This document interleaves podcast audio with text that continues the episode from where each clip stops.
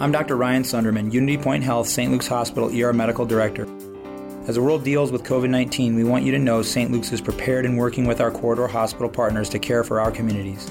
Here are the symptoms of COVID 19 fever, cough, shortness of breath. If you develop emergency warning signs for COVID 19, get medical attention immediately. Emergency warning signs include difficulty breathing or shortness of breath, persistent pain or pressure in the chest, new confusion or inability to arouse, bluish lips or face, However, this list is not all inclusive. Please consult your medical provider for any other symptoms that are severe or concerning. These symptoms may appear 2 to 14 days after exposure. Call your doctor if you have concerning symptoms to determine next steps. And if you do need emergency care, please call ahead to the ER and tell them why you are coming so we can arrange to meet you and direct you to the right location. If you need an ambulance, be sure to tell them when you call about your symptoms so paramedics can take the correct precautions. This is Dr. Ryan Sunderman with Unity Point Health, St. Luke's ER.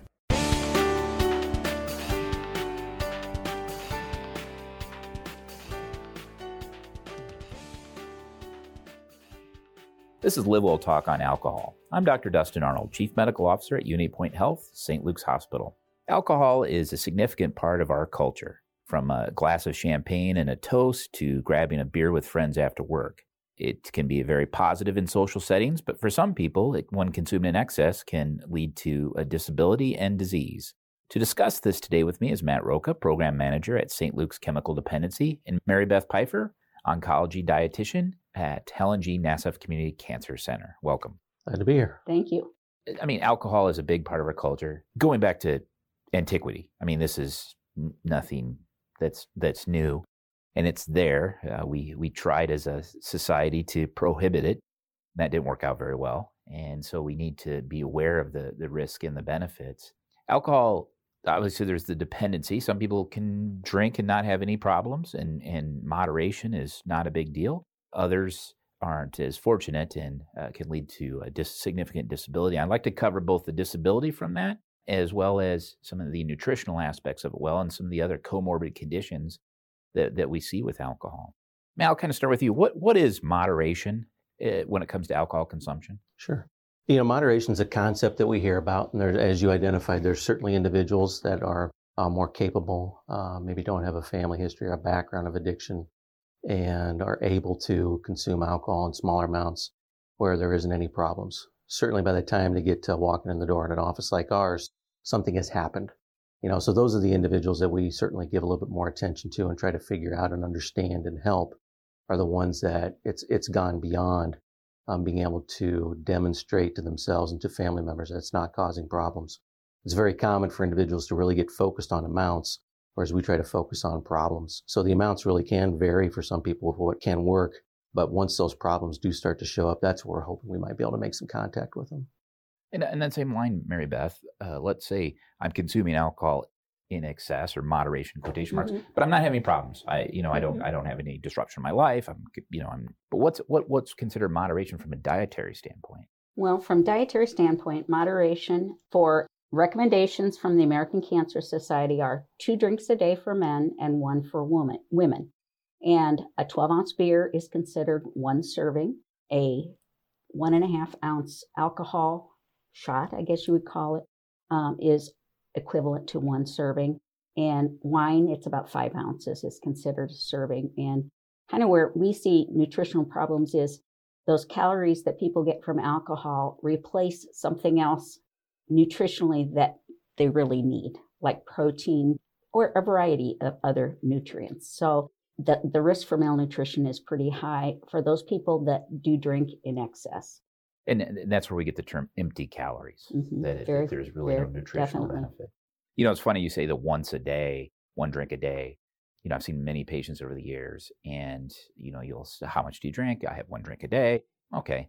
Well, then when during my residency, Tanya and I lived in this building with all these retired women, and we would meet them Sunday afternoons in someone's apartment for beverages, and they would have a tumbler that was 16 ounces, you know, and I was just thinking to myself all the time, yeah, I bet they tell their doctor, oh, I have one a day, you know, and uh, uh, so uh, it's good to put that quantitate, that amount on there and, and, and understand that, you know, five ounces is not a lot. No, it's not. And the supersized containers that alcohol comes in these days, you know, I don't even know all the names for some of them um, that you know, can it be equivalent to seven to 11 drinks? Yeah. So it's, um, I think it was the, the boxes of uh, wine that go in the refrigerator. It's 33 servings Wow. of the five ounces. And I thought, wow, you know, and I think awareness is a, the first step in understanding, you know, that alcohol, for some people, moderation works, but for other people, um, and what we're finding with cancer prevention, that um, there's a definite link, even for occasional alcohol use, increasing cancer risk in seven different types of cancer, primarily the the digestive system from the head um, down to the colon, and with women, breast cancer.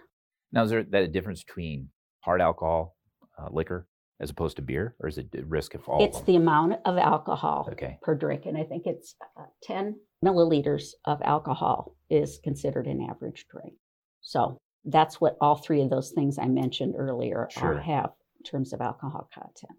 Matt, do you see it chemical dependency? Do you see a lot of people with uh, health problems from alcohol? You know, I don't know if my patient sampling is biased because the ones that are in the hospital obviously have liver problems and and, Sure. and concerns. So to me, I think every person that has that problem. But what do you see? Yeah, so absolutely. The health problems we'll see will be not only mental health issues that we deal with, but the physical health issues a lot of times really do center on nutritional habits. So even with our moderate severe cases in the outpatient setting, the nutritional choices and the decisions that they make uh, lessen or worsen, that we'll see that commonly with alcohol. Then the more severe cases, the ones that we are coming up to see the hospital in, they've gotten to the point where, as you, you're familiar with, they're replacing their meals with alcohol Right. over long periods of time. So if you're doing that, as you know, for two weeks or two months, now we're talking about the body needs nutrients and fluids uh, to rehydrate, and that gets real serious because that's an admit. Those are admissions where we're yeah, coming up, yeah, and yeah. those are very serious. So we see 'em kind of at two different levels with the relationship that the negative influence that alcohol can have on nutrition. An outpatient setting, still serious, but even more so in those inpatient patients we see. Mhm. And do you see the age of people drinking more now than they perhaps in the past in your in your specialties? I mean, I know that like the state of Iowa certainly collects that kind of data. Um, you know, for the patients that we see, where we serve, you know, adults only, but we know that there's some data out there that certainly supports that not only with other substances but with alcohol, and that there's more kids that are experimenting. There's more kids that you know are are coming to that conclusion that you know it's less risky than maybe it used to be or what I was told. So. I would think that there's probably some good data out there that supports there's Yeah, a I- little more going on. Much like vaping, I just don't Yeah. think it's a good idea to push these flavored seltzer, uh, alcoholic beverages, uh, Yeah. Mhm. you know, and flavored beers, et cetera, et cetera, because you're just making it more palatable Yeah. to perhaps to younger younger people. Absolutely. Is there an age where I should quit drinking alcohol? I mean, eh, eh, d- do you recommend that later in life, uh, Mary Beth, as uh, part of to stimulate appetite, et cetera, in cancer patients? Yeah. When I was working in long term care and we had older geriatric patients that had a problem with appetite, we sometimes did allow that. And one of the requests that we got for recreation was a happy hour before the meals because of that. However, now that I'm working in oncology, I see that really any alcohol is probably not in the best interest of patients that are trying to prevent any significant disease, particularly cancer.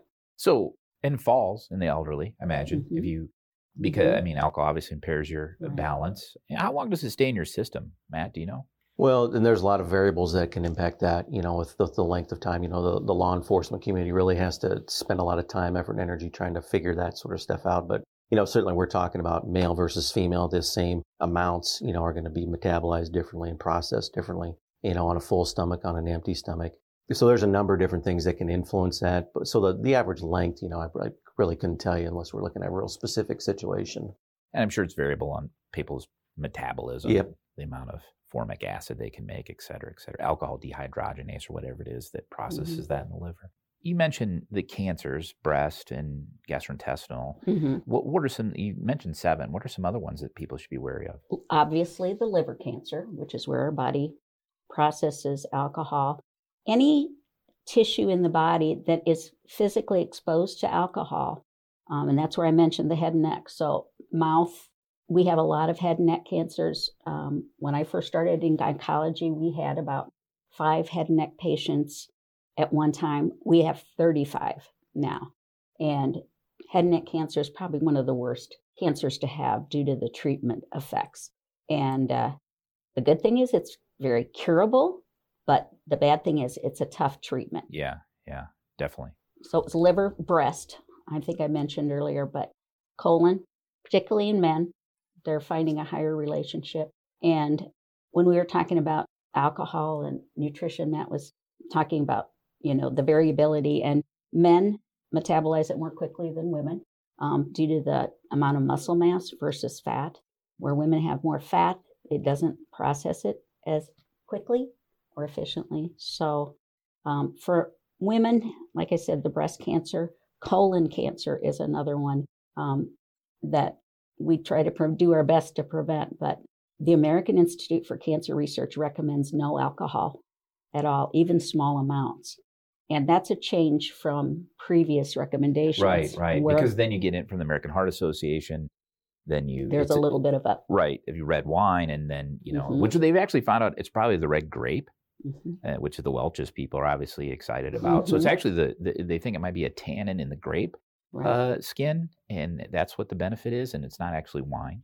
But then people take that to drink the whole box of wine, thinking they've just got extra extra health prevention, and that's not the case you know, about liver uh, cancer. That that was that's kind of the classic internal medicine case that that it's the alcoholic that survived their alcoholism has been sober for 20 years really really and then they present with liver cancer uh, later in life yeah, that's one that you, you, we, we, we've seen uh, and you always think about that when an, uh, an alcoholic uh, an alcohol recovered alcoholic or recovering alcoholic uh, presents with a health problem later in life you know, Matt, back to the clientele that uh, uh, you and I deal with on this end of the spectrum, or that end of the spectrum.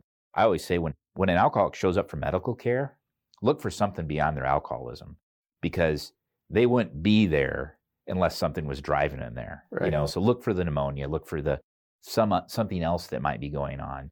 Don't just attribute it to their intoxication. Yeah, I think you have to be vigilant. They can that. be very complex cases yeah. with a lot going on. You bet. Yeah we, we talked about the elderly population or preventing stuff. Matt, what's what's some underage drinking? What that obviously doesn't sound like a good idea. So, what are some problems that you see with that? Well, certainly, er, any, anybody that, that presents to us with what we define as early onset is unfortunately a real indicator of there's probably going to be problems down the road. You know, so we're talking with, you know, we have an opportunity to speak with parents or with uh, younger uh, patients we'll see at the hospital. The longer that you can hold off on having any alcohol, the greater significantly greater chances you are to not have any problems at all with alcohol down the road in your life. So there's some good there's some good data out there that really supports that also.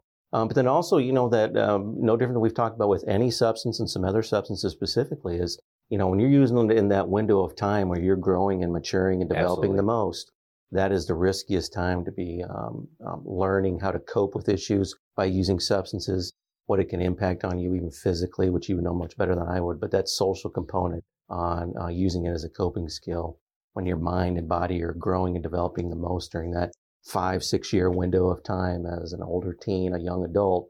That's where we really see the risks, you know, and the problems start to show up. And they can be prolonged, you know, over life with the earlier that you start, which is kind of common knowledge. My dad, who long passed away, but was a heavy drinker, he always would say, the bottle will not provide answers, but it makes the questions go away. Mm-hmm. And you know that's so true that uh, it, yeah. it, really doesn't solve anything. It, does it just delays the consequences of whatever is going on in your Absolutely. life. Mary Beth, back to you from a nutritional standpoint or, or, risk standpoint. Beer, wine, liquor—they're all risky. There's not a safe they're alcohol equivalent. Beverage. Yeah, Matt and I were talking a few minutes um, before we started about smoking and the impact of what a dangerous duo alcohol and smoking are. And this is what we found in our work with cancer patients is that if they've got both of those things going on, you know, your cancer risk increases almost sevenfold by doing both of those things. So it's a pretty dramatic, um, and like I said, I call it a dangerous duo. So, you know, and we do have patients that totally quit drinking alcohol upon a cancer diagnosis. They are encouraged to totally cease smoking and alcohol consumption, and many do. And you have we we of course always give them positive feedback that you know what a wonderful thing that is. But there are some people that the social aspects are such uh, uh, so strong that their desire to stop is overwhelmed by Um, well, that, that, that's a good point to come back, Matt, with. I mean, we, we use the term recovering alcoholic. And I think not from necessarily that maybe someone that's a recovering alcoholic listening, but maybe people that might interact with them, Mhm. that they should know that there's really not a safe amount of alcohol for that person to consume. That, you know, they, well, there's just going to be a glass of champagne at this toast or et cetera, et cetera, that they really should avoid that. And if they're a good friend, they'll uh, take take that into consideration prior to expose them, right? I mean, you can't Absolutely. just. Uh, Yep. The the risks of, of having one drink for the alcoholic, you know, are, are tremendous compared to maybe the person sitting next to them that does not have that history at all, or even a family history of it, and can have that one drink and it totally re- re- they react to it differently. You know, the the common metaphor we use a lot of times is, um, you know, if you you have a, a an allergy to a bee sting, you know, when you're little, but you don't have a bee sting for 20 years, You're still allergic. if you still have a bee sting Yeah. 20 years down, you might have a reaction to that bee sting, which is similar to what we'll see with people with That, alcohol. that's a that's a great analogy. Yeah. that really is. If we could give one, I'll let each of you, and we'll start with the Mary Beth. If you could give one thing that you could give advice to people about alcohol and what you see cancer and dietary, what would you tell them? Well, I, I really have to say and encourage people not to drink at all, if at all possible, and look for non alcoholic substitutions. Things like uh, crystal light, teas, um, particularly green tea, we know has a cancer fighting effect compared to even black tea. Uh, but looking for things that don't have the negative effects that come with alcohol. And that's why many um, groups' recommendations is no alcohol at all if possible. And with patients that come in often have B vitamin deficiencies. Uh, as you know, we do give them thiamine um, because we need to get that alcohol broken down. But uh, we see malnutrition quite often if we have people that have been long term drinkers and um, consistently drink. Yeah, yeah, severe malnutrition. Uh, I'm a couple of years ago. Oh, it's been longer than that. I had a, a lady present with Wernicke's, uh, Mhm. Korsakoff with vi- vitamin B deficiency to the point that I mean she's still impaired, uh, but has recovered, but uh, still has disability from that, which uh, which is unfortunate because it's so preventable. You know, uh, a bowl true. of breakfast cereal is going to replace most of those Yep. vitamins. You know. Yep. Matt, how about it? What advice would you give individuals regarding alcohol consumption? Yep, we would say, you know, our message is always very clear. Uh, nothing compares with the problems that alcohol has caused in our society, whether you're looking at dollar amounts or health issues like we're talking about today.